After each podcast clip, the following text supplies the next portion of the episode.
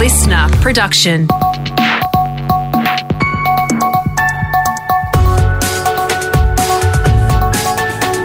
Australia Today's Morning Agenda with Natasha Belling. Good morning. Thanks for your company. Let's check what's making headlines this Tuesday, the 28th of September.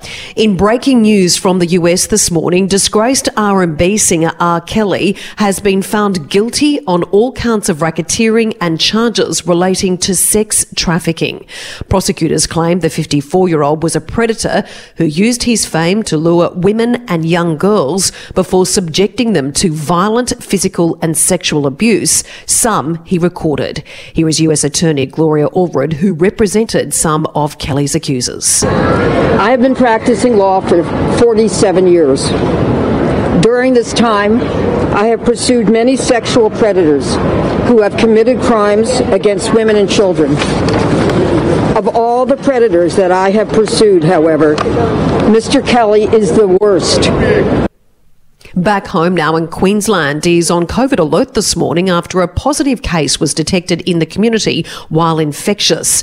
The aviation industry employee in his 30s tested positive yesterday in Brisbane. A childcare centre, McDonald's and two furniture stores are among the exposure sites. The source of the man's infection is now under investigation, with authorities saying he had not travelled anywhere recently. Meantime, it's still not clear when Queensland will reopen its borders borders, with the Premier reportedly calling on the Prime Minister to release revised Doherty modelling. But the federal government says each state and territory have the most up to date data. When pressed on the border, Chief Health Officer in Queensland, Jeanette Young, had this to say It's not a simple, straightforward process. You've got to look at all of the issues. It would be wonderful if it was. It would be wonderful to be able to know we've got to 80% and something will happen.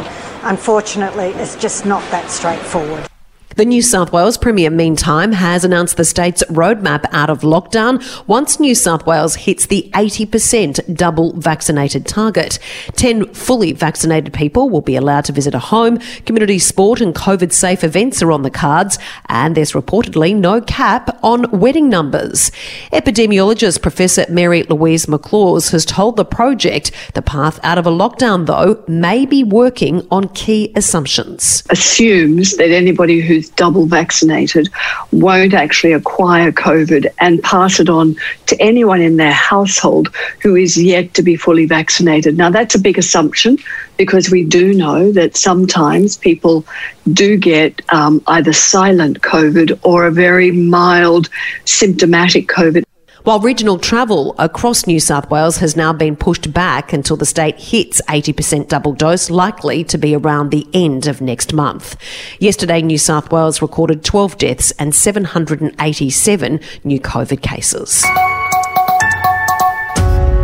Now let's check what's happening in your state with our reporters on the ground. And we begin in Victoria, and Melbourne is set to play a major part in the resumption of international travel. Qantas is pushing to resume services overseas by December, but as James Lake reports from Melbourne, some routes may look very different as long as state borders remain closed. We've just learned, Tash, how the lockout from Western Australia is going to impact international travel, not just people wanting to move around within Australia. Qantas has confirmed it will start flying from Melbourne to London via Darwin before the end of the year, bypassing Perth altogether. The carrier has also scrapped almost all flights from Perth connecting to Melbourne or Sydney until at least February. A minimum number of flights will still operate into WA, though, for people travelling with permits. Flights between Melbourne and Sydney are also expected to ramp up from November 5.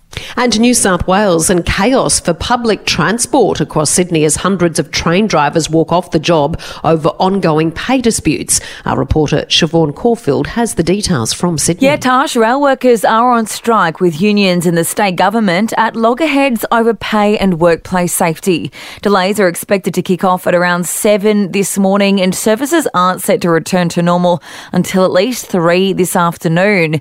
There will be some replacement buses, but Chief Operator Operations Officer for Transport New South Wales, Howard Collins, says there will likely be significant delays. We are advising customers that the fact that we have to put the trains away securely on both Sydney trains and New South Wales train link, that anyone who's travelling for essential reasons, please expect that there will be disruption from around about 7, 7.30 in the morning.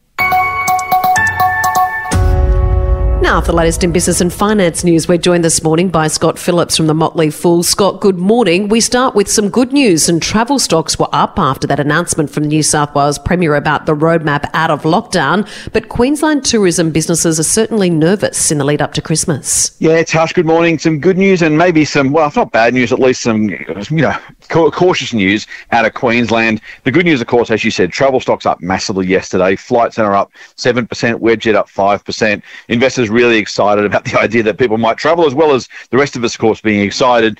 But the Queensland tourism operators say the Gold Coast in particular has never been so dead, to use their phrase. And that's their real concern right now is if they don't hit the Christmas trade, which of course is their biggest bit of business. It's a sunny state and people go there usually for Christmas holidays. They're not sure whether they can make it through another tourist season. So some good news, some sense of light at the end of the tunnel. Whether it comes quickly enough for Queensland, particularly because of those border closure rules, remains to be seen. Yeah, absolutely, Scott. And in other news this morning, businesses may get what they've been asking for, with the federal government moving closer to firm action on a goal of net zero by 2050.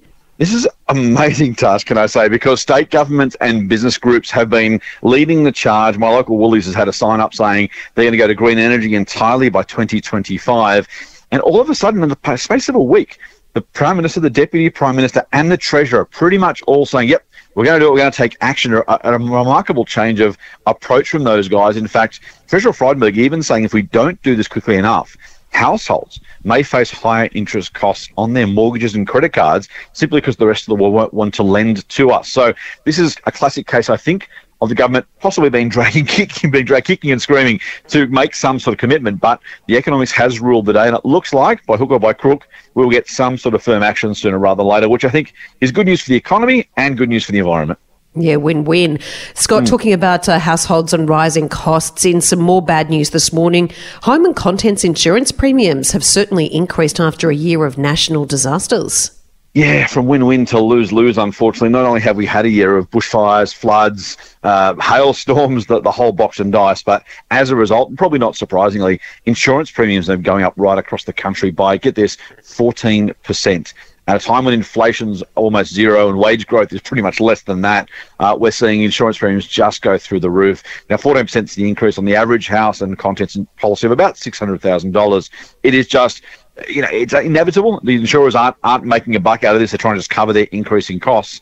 And maybe it does link back actually to the previous story where more storms, more bushfires, uh, more natural disasters do end up costing homeowners more in those insurance policies. Of course, always better to be insured than not, but another hit to the hip pocket for those individuals who are doing it tough in the middle of COVID. Certainly are. Scott, thank you. Thanks, Tash.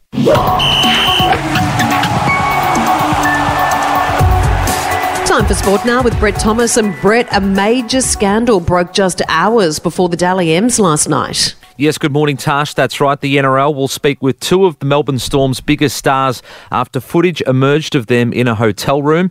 Cameron Munster and Brandon Smith are set to be interviewed by the Integrity Unit. Coach Craig Bellamy says the club is hurt by the allegations facing them. I don't really want to comment on, comment on that yet. Obviously, um, I know of the of the incident. Um, I don't know you know, I haven't sort of spoken to the, those guys yet, um, you know, in, in detail. I think it's in front of the t- integrity unit, so we'll see what happens from there. Taking some of the shine off Bellamy claiming Coach of the Year honours last night for a sixth time at the Dally M Awards. The biggest award of, of all, of course, the Dally M itself, went to Tom Trbojevic, who had a stunning season, didn't he, Tash? I mean, he missed the first games with that hamstring injury, but once he returned, he set the NRL alight. He polled 35 votes, second most in history behind Jonathan Thurston and was five clear of Panther superstar Nathan Cleary. Turbo says he got plenty of help along the way. To the Manly boys, to Desi, Ches, and, and the playing group, couldn't have done this one without you. Uh, this medal's a beneficiary of all your hard work and effort, and I can't thank you enough for it. James Tedesco named Captain of the Year, his Roosters teammate Sam Walker Rookie of the Year honours. In grand final news, Adam Reynolds has declared himself a certain starter to line up for Souths against Penrith.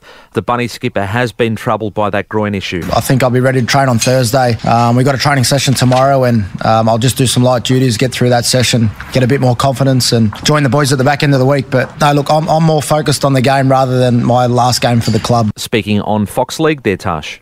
And in other grand final news, of course, the winners from last weekend, the Mighty D's, haven't wasted any time getting a head start on the next season in the AFL. Yeah, I'm sure the players are still celebrating, but uh, the club officials have one eye on next year. They've freed up some spots on their list. They've delisted Aaron Vandenberg, who played 51 games, had a lot of injuries though across the journey. Neville Jetta and Nathan Jones have both retired. At the Magpies, Mason Cox still doesn't have a contract from his current club, but the giant American has drawn the interest of the Lions, who are on the hunt for a backup big man.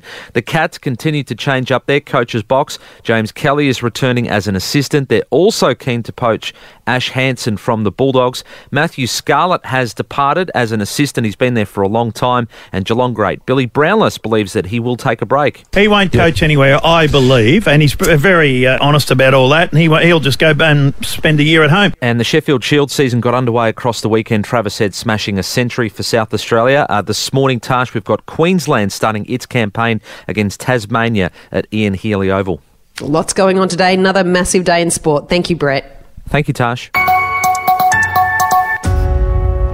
And Instagram for Children is officially on hold after plenty of criticism over the social media platform. Facebook, who owns the photo sharing giant, announced it will pause the project, which was aimed at children aged 10 to 12. It comes after a number of studies found Instagram can be harmful for teenagers and young users. And that's all you need to know to start your day with Australia Today's morning agenda in your podcast feed from 6:30 a.m. every weekday morning. You can also catch the latest episode in a whole new world of audio by downloading the new LiSTNR app for free. I'm Natasha Belling. Thanks so much for your company. Have a great day, stay safe, and we look forward to seeing you tomorrow.